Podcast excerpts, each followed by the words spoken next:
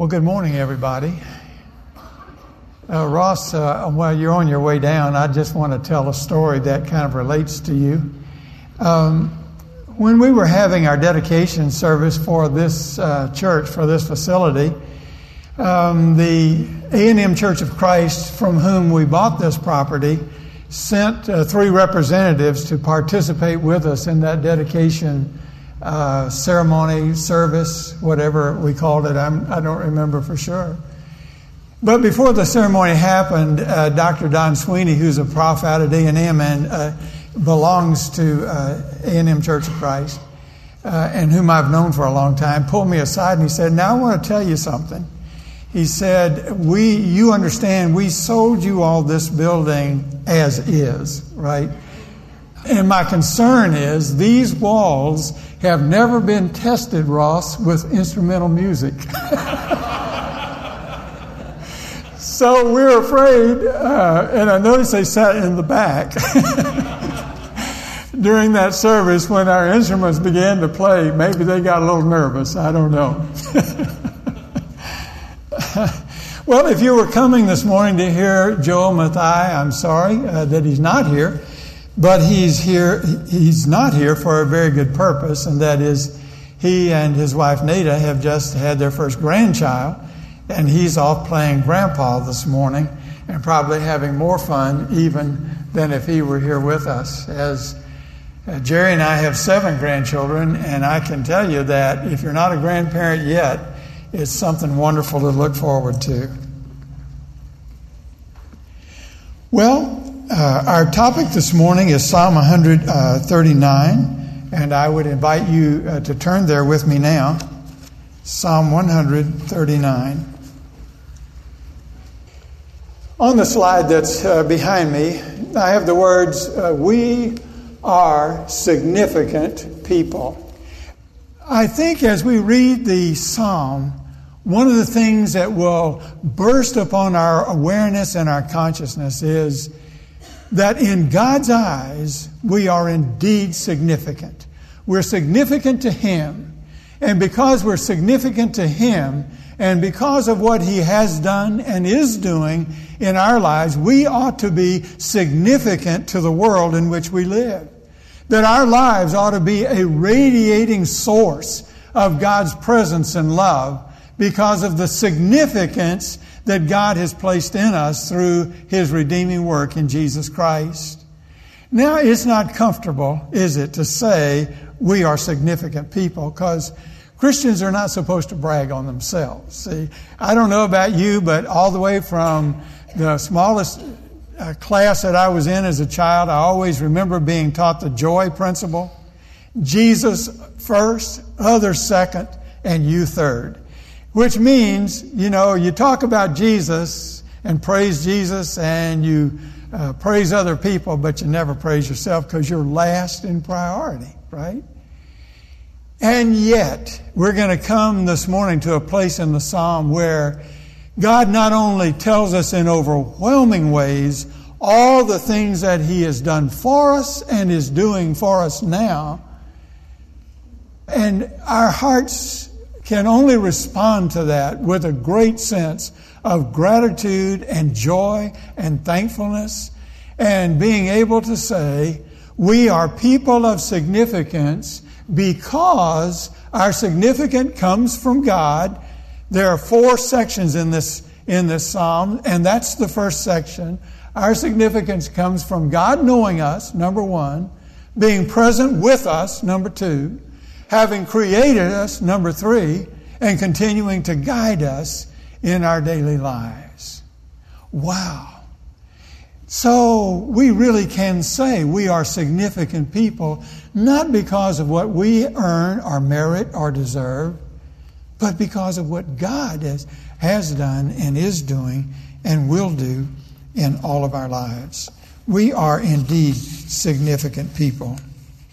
Now, this poem, or this psalm, uh, has, has served uh, for the basis of poetry of many other poems. And probably one of the most familiar is Francis Thomas' very fine poem, The Hound of Heaven.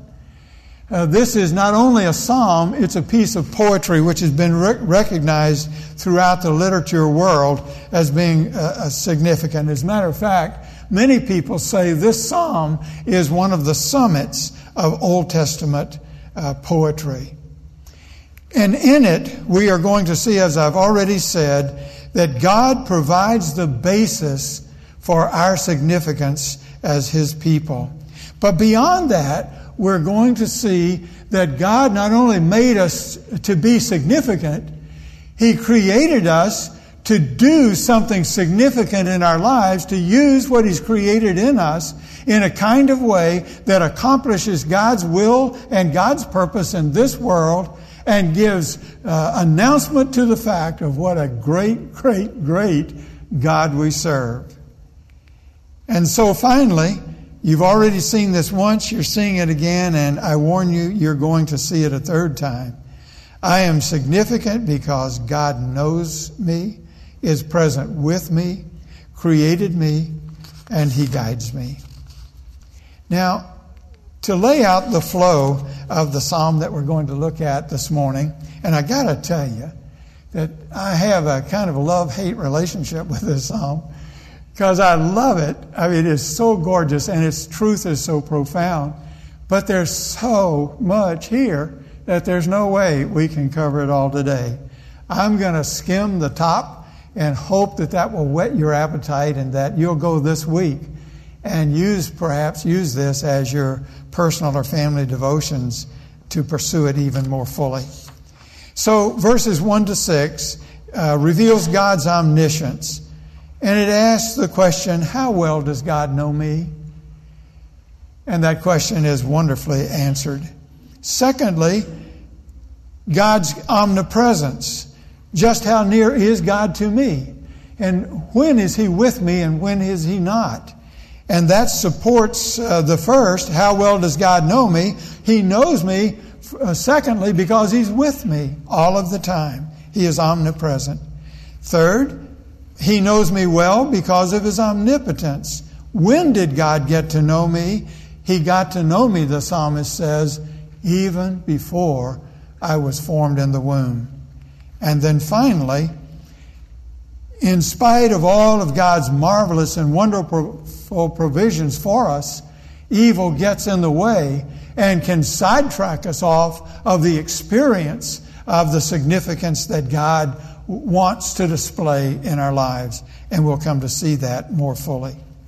Now, so let's go to verses 1 to 6, and I'll read those very quickly. Psalm 139 O Lord, you have searched me and known me. And by the way, that's the topic sentence for the entire psalm. We could put that up as a heading. You know when I sit down and when I rise up.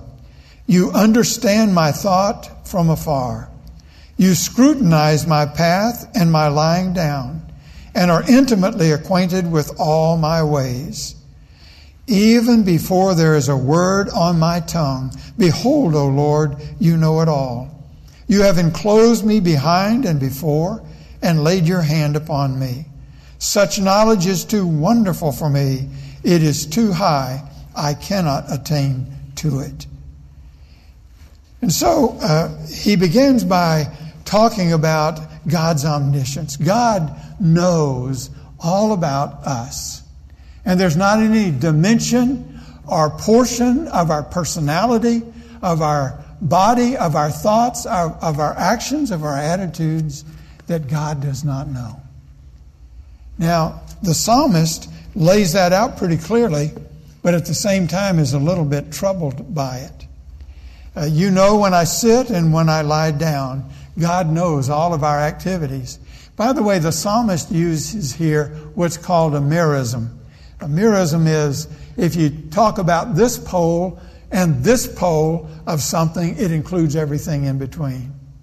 And so when he says, You know when I sit down and when I rise, then it's everything that happens in between those two events. So God knows everything. You understand my thoughts in their origins. Even before a thought is completely formed in my mind, you're already connected with it you already know what it is. Someone has said, When I'm walking, I'm encircled by you. When I'm lying down, I'm encircled by you. I'm encompassed by you in everything. Paul the Apostle said, For in him we live, we move, and we have our being. And the all prevailing presence of God surrounding my life is God's omnipresence. God is always, always with us. But verse 4 perhaps is one of the key texts when we talk about the character of God and we want to prove his omniscience, that he knows everything. And here the psalmist says, You know my thoughts before the word even comes out of my mouth. How could God possibly know what you're thinking except that he were standing outside you and reading your words and your body language and your expression? No, you see, God's not limited by those things like we are. I can only know what you're thinking as you give voice to your thoughts. And I, I listen to your voice. I watch your body language, all of those kinds of things. All of those are clues to me about what you're thinking. But God's not limited to that. God's omniscience knows what's behind the words, behind the body language, behind the behavior. He knows the thought, as the Hebrew says, from its very origin. That's omniscience, my friends. There's not anything about you that God does not know. Before a word is on my tongue, you know it completely. And then finally, in verse 6, David says, This is just overwhelming to me. Now, there could be two perspectives on that, and that is, uh, it's overwhelming because God, I don't want you to know everything I'm thinking. You know, there are some things, God, I want to kind of ponder over in my mind before I let you know.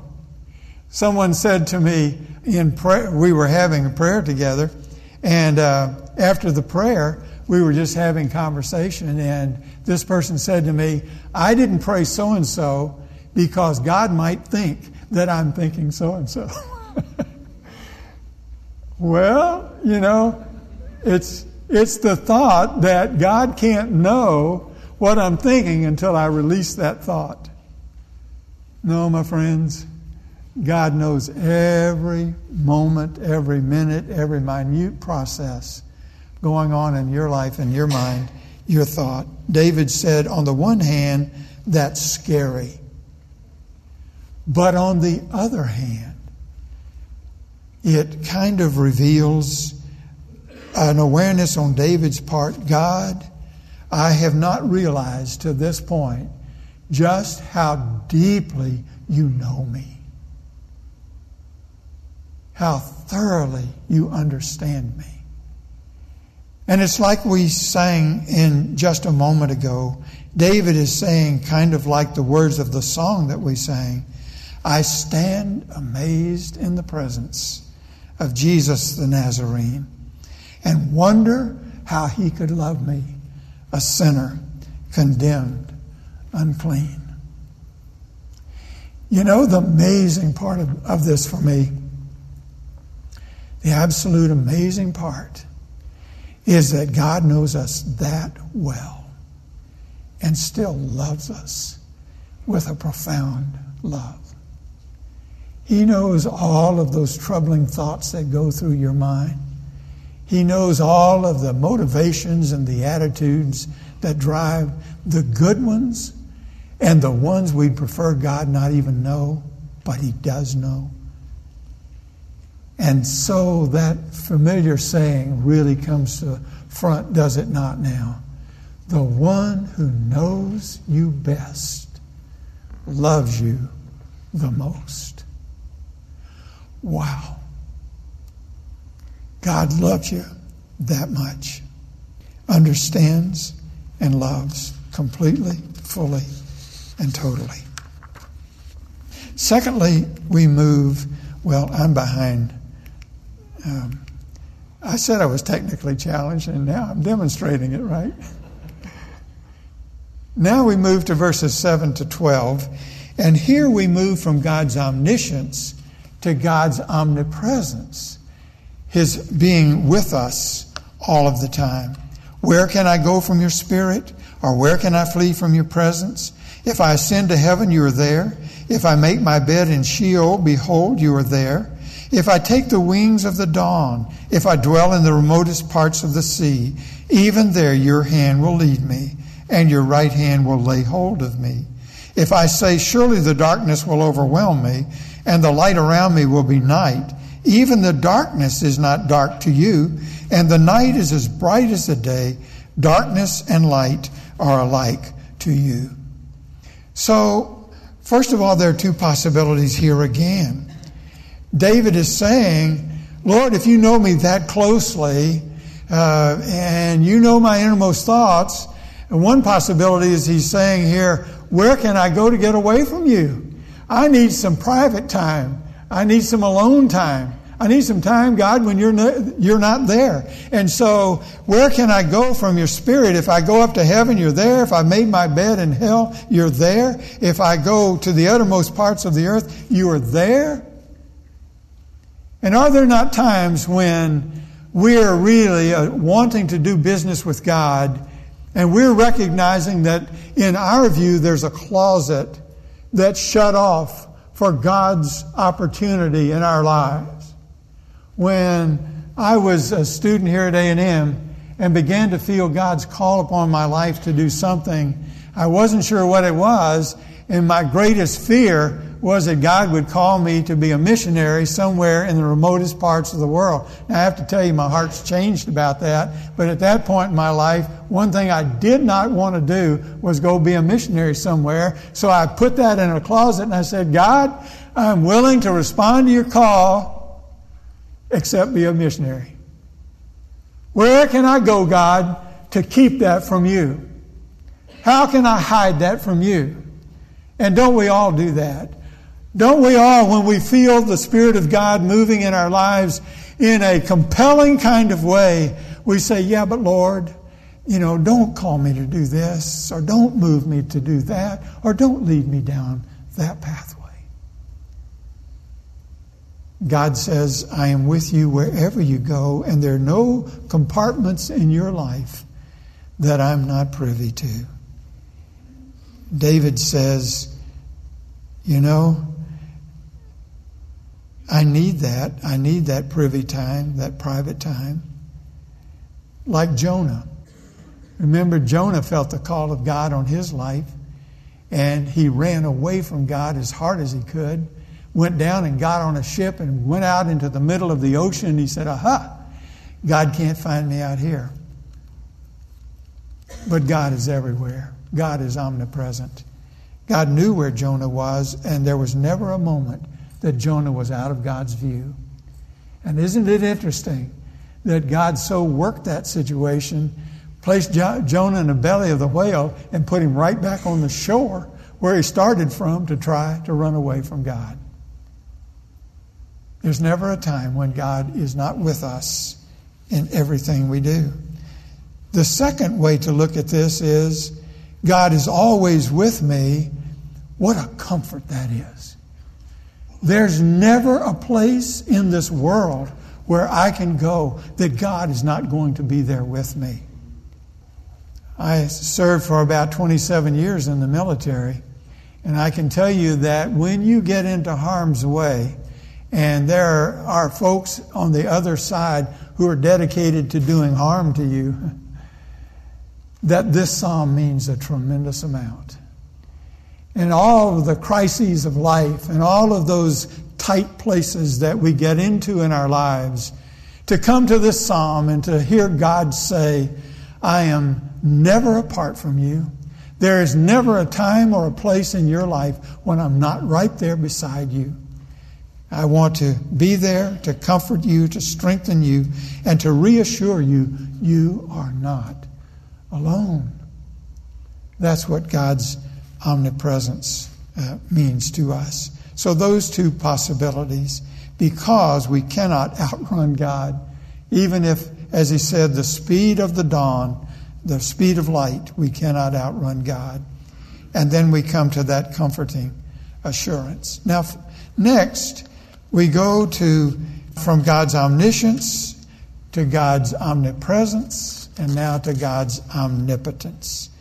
And in Psalm 139, beginning in verse 13, we read these words, and I would invite you to follow with me.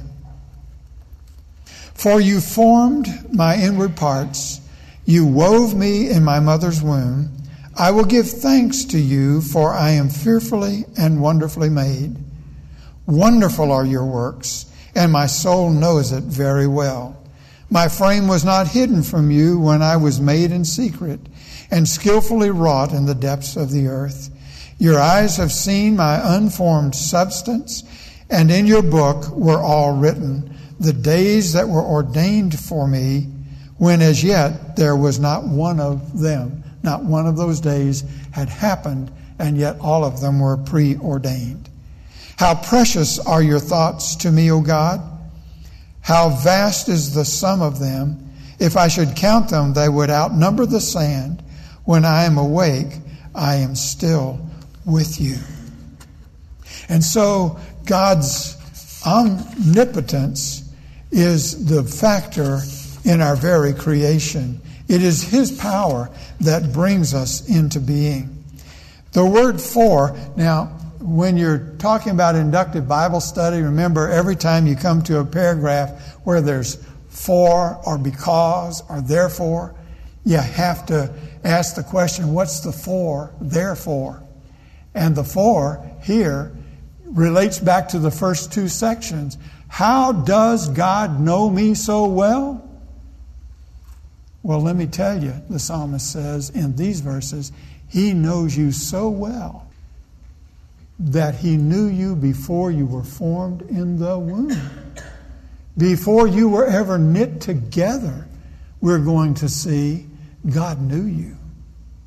That's how he knows you so well, and that's what these verses describe for us. Secondly, the psalmist says that he is amazed again at God's work, and he gives thanks to God because he is fearfully and wonderfully made. Somehow we think, as I alluded to at the outset, that it's wrong for us uh, to, to be thankful for who we are for our being as human beings. And yet we have so much to be thankful to God for. For example, I noticed a, a couple doctors in the audience this morning, and you'll have to check out the facts of this. I don't know. All I know is I read this in an article, and so I'll have to ask you to vouch for all of these figures. Do you know that, uh, talking about fearfully and wonderfully made, in one square inch of your skin, any square inch you want to take uh, from your body. In that square inch of skin, there are 20 blood vessels, 65 muscles, 78 nerves, 78 sensors for heat, 13 for cold, 160 for pressure, 650 sweat glands, 1,300 nerve endings, and 19,500,000 cells in one square inch of skin. Are we fearfully and wonderfully made or not? God's creative powers are way, way beyond our ability to understand. The complexity of our, bo- of our bodies are way beyond anything that any of us, the brightest, smartest among us, could ever bring into being. And yet God has already done it, and He's done it in you. We are indeed fearfully and wonderfully made. And God invites us, encourages us to value that and to give God the praise. Now, in verses 15 and 16, and let me read those to you again because I want to make some aside comments. My frame was not hidden from you when I was made in secret and skillfully wrought in the depths of the earth. Um, that's uh, a phrase that was used in Hebrew to refer to the womb in the depths of the earth. And the origin of that is that while the maturation process of the child is going on in the mother's womb, it's hidden from sight. It's as if it were in the depths of the earth because nobody can see it. Now we have modern technology today which allows us uh, to look into the womb at the baby being formed, but they certainly did not in that time, and that's what this language means. Your eyes have seen my unformed substance, and in your book were all written the days that were ordained for me, when as yet there was not one of them. I don't know how you interpret that, and uh, I would only say to you that this causes me to believe that it is not God's choice or intention or purpose that we come to the place to make the decision to abort a child. Now, this is my impression, my interpretation, and I own it solely as that. But I would invite you to think about this. If God knows a child before that child is conceived and brought together in the womb, and God knows that child as that child is being knit together into its mature form, preparing it for birth. God has a name for that child, and God has a purpose for that child, and God has already ordained the days of that child. Is it our prerogative? Is it our choice to terminate all of that and cease God's activity in the life of that child? You have to make your own decision about that. I would say to you that there are maybe some of you here this morning who've chosen that alternative to have a baby aborted. I want you to know, first of all, that there are always alternatives to that, uh, mention of which would cause Pam to stand on her chair and shout hallelujah uh, because of her work with pregnant mothers to move them toward adoption as opposed to abortion. But if you've made that choice in your life, I want you to know that there is, in my view, the need for forget God's forgiveness, and God offers that forgiveness. God offers reconciliation and restoration, and an abortion, as difficult and, in my view, as wrong as that decision is, it is not the unpardonable sin, and God stands ready to forgive. And I hope if you've made that choice in your life, that you will allow God to move in close to you, to surround you with, your, with His love, and, and respond to your request for forgiveness. But, you know, having said all of that, I just want you to know that in spite of how I interpret this, that there are obviously many, many people in this world who do not interpret it that way and feel that abortion is a rightful kind of alternative. Do you know that if you take all of the American casualties in all of the wars that America has been involved in since the Revolutionary War, up to Iraq and Afghanistan, all of the soldiers, all of the people who have died in those wars, that if you add them all up over 200 years of history, they're only one sixth of the babies who have been aborted in the United States since 1973 when abortion was made legal. Only one sixth of the numbers of babies that have been aborted since 1973. Again, I own this only as my interpretation and my position. You have to make your own decision about that. But I believe God uh, intends for us to read this psalm while we're making that decision.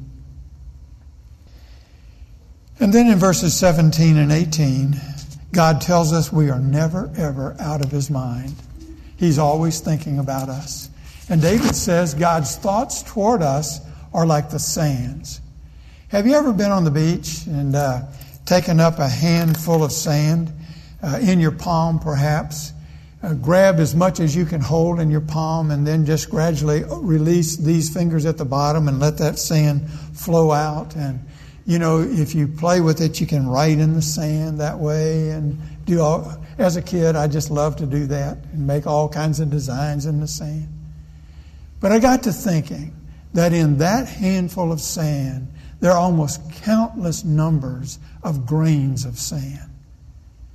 And I release that and I let that little handful of thousands upon thousands of grains of sand fall down on the beach. And I think God's thoughts to, toward me are more than what I just dropped on the beach.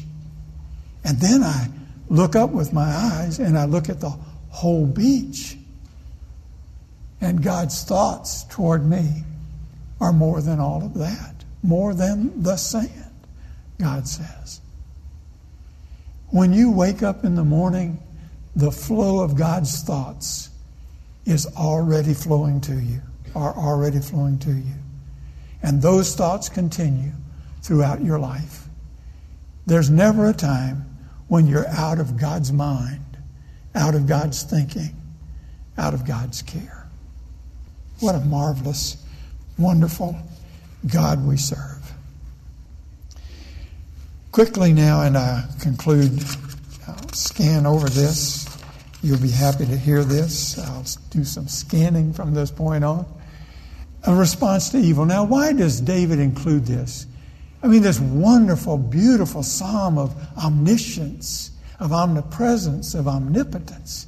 And then he turns and says, God, those bad guys out there, slay them. How does that fit? Well, I want to ask you to read that in the context of the whole rest of the psalm. Because I think what David is saying is God, if you're that involved in my life, and you've invested that much in my life, and you want that much out of relationship between the two of us, then it's evil that gets in the way of that and thwarts it and turns it aside. I mean, God has that creative person purpose in every person's life who is born. And yet, evil comes in and diverts people, and they never come to accept and know and receive God's redemptive purposes through Jesus Christ into their lives. And because of that, they never experience the fullness of what God has designed for them. Evil Satan gets in the way and diverts people away. And that's why David said, Lord, take care of those evil people. And then he goes on to say, those enemies of you, because they were blaspheming God's name, are now my enemies. I want to do something about them because they're diverting all of your creative purpose in people's lives off into evil. But that's not enough. And this is where we come to the end we come to the last two verses in the psalm, and he says in verses 23 and 24, let me read those for you. Search me, O God, and know my heart. Try me and know my anxious thoughts, and see if there be any hurtful way in me, and lead me in the everlasting way. You see, it's, it's one thing to talk about what the evil folks are doing out there to thwart God's purpose. But David says evil gets in the way if it's out there or if it's in me. And therefore, he says, Lord, while you're taking care of the enemies out there, search me and see if there's anything in my heart and my soul and my mind that's evil that keeps me from saying, Yes, God, when you come to me. I wonder if we, all of us, are ready to say that to God this morning. Lord, there may be something in me that's keeping me from experiencing the fullness of your omniscience, your omnipresence, and your omnipotence. And if there is, God, Search it out. And don't just do a surface search, you know, but go into the computer program that says advanced search and search me deep, God. And see everything that's the root of my keeping myself back from you, of doing things, of thinking things that get in the way. Are you willing to do that this morning? In light of all that God has done and is doing in your life? Are you willing to respond to that kind of love and care from God by saying, God, you know me better than I know myself. I'm not even aware of some of the things going on in me that keep me diverted off to the side in my relationship with you. God, you find it. You bring it to my attention. Enable me to confess it before you and yield it up to you for your overpowering love to take care of. Will you bow with me in prayer? Dear God, oh Lord, we are just absolutely overwhelmed by you, by what you are doing in our lives, what you have done, what you will do in the future. God, we don't understand with as many people as there are alive on the earth today how you can say to each one of us, I am with you fully, intently, and with a purpose. And yet, that's the promise you make. Oh God, how much we miss when we don't yield ourselves fully and totally to you, when we don't open ourselves without reservation to your overpowering love. Enable us to pray that prayer today, not just read it in Scripture, but search me, try me, and if there's any evil way in me, anything, God, take it away. In Jesus' name, amen. Thank you. God bless you, and thank you for coming.